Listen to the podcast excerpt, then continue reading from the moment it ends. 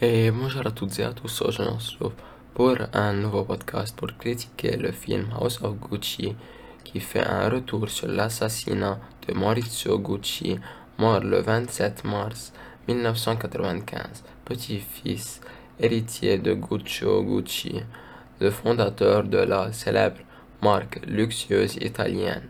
Sa future ex-femme Patricia Regina a commandité son meurtre afin de toucher la part d'héritage qui lui revenait avant que Mauricio se remarie avec Paola Franchi.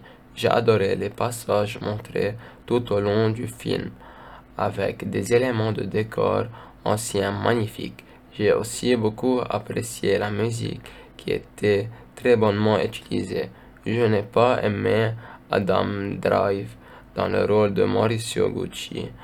Il m'a énervé avec ses mimiques continuelles, mais Lady Gaga a été parfaite pour le personnage de Patricia Regina.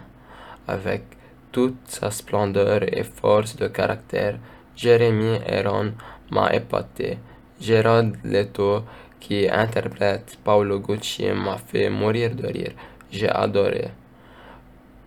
Comment El Pacino, celui qui a pris le personnage de Aldo Gucci, s'exprime avec tellement d'élégance, la façon dont ils ont traité les problèmes de droit d'auteur, excellent.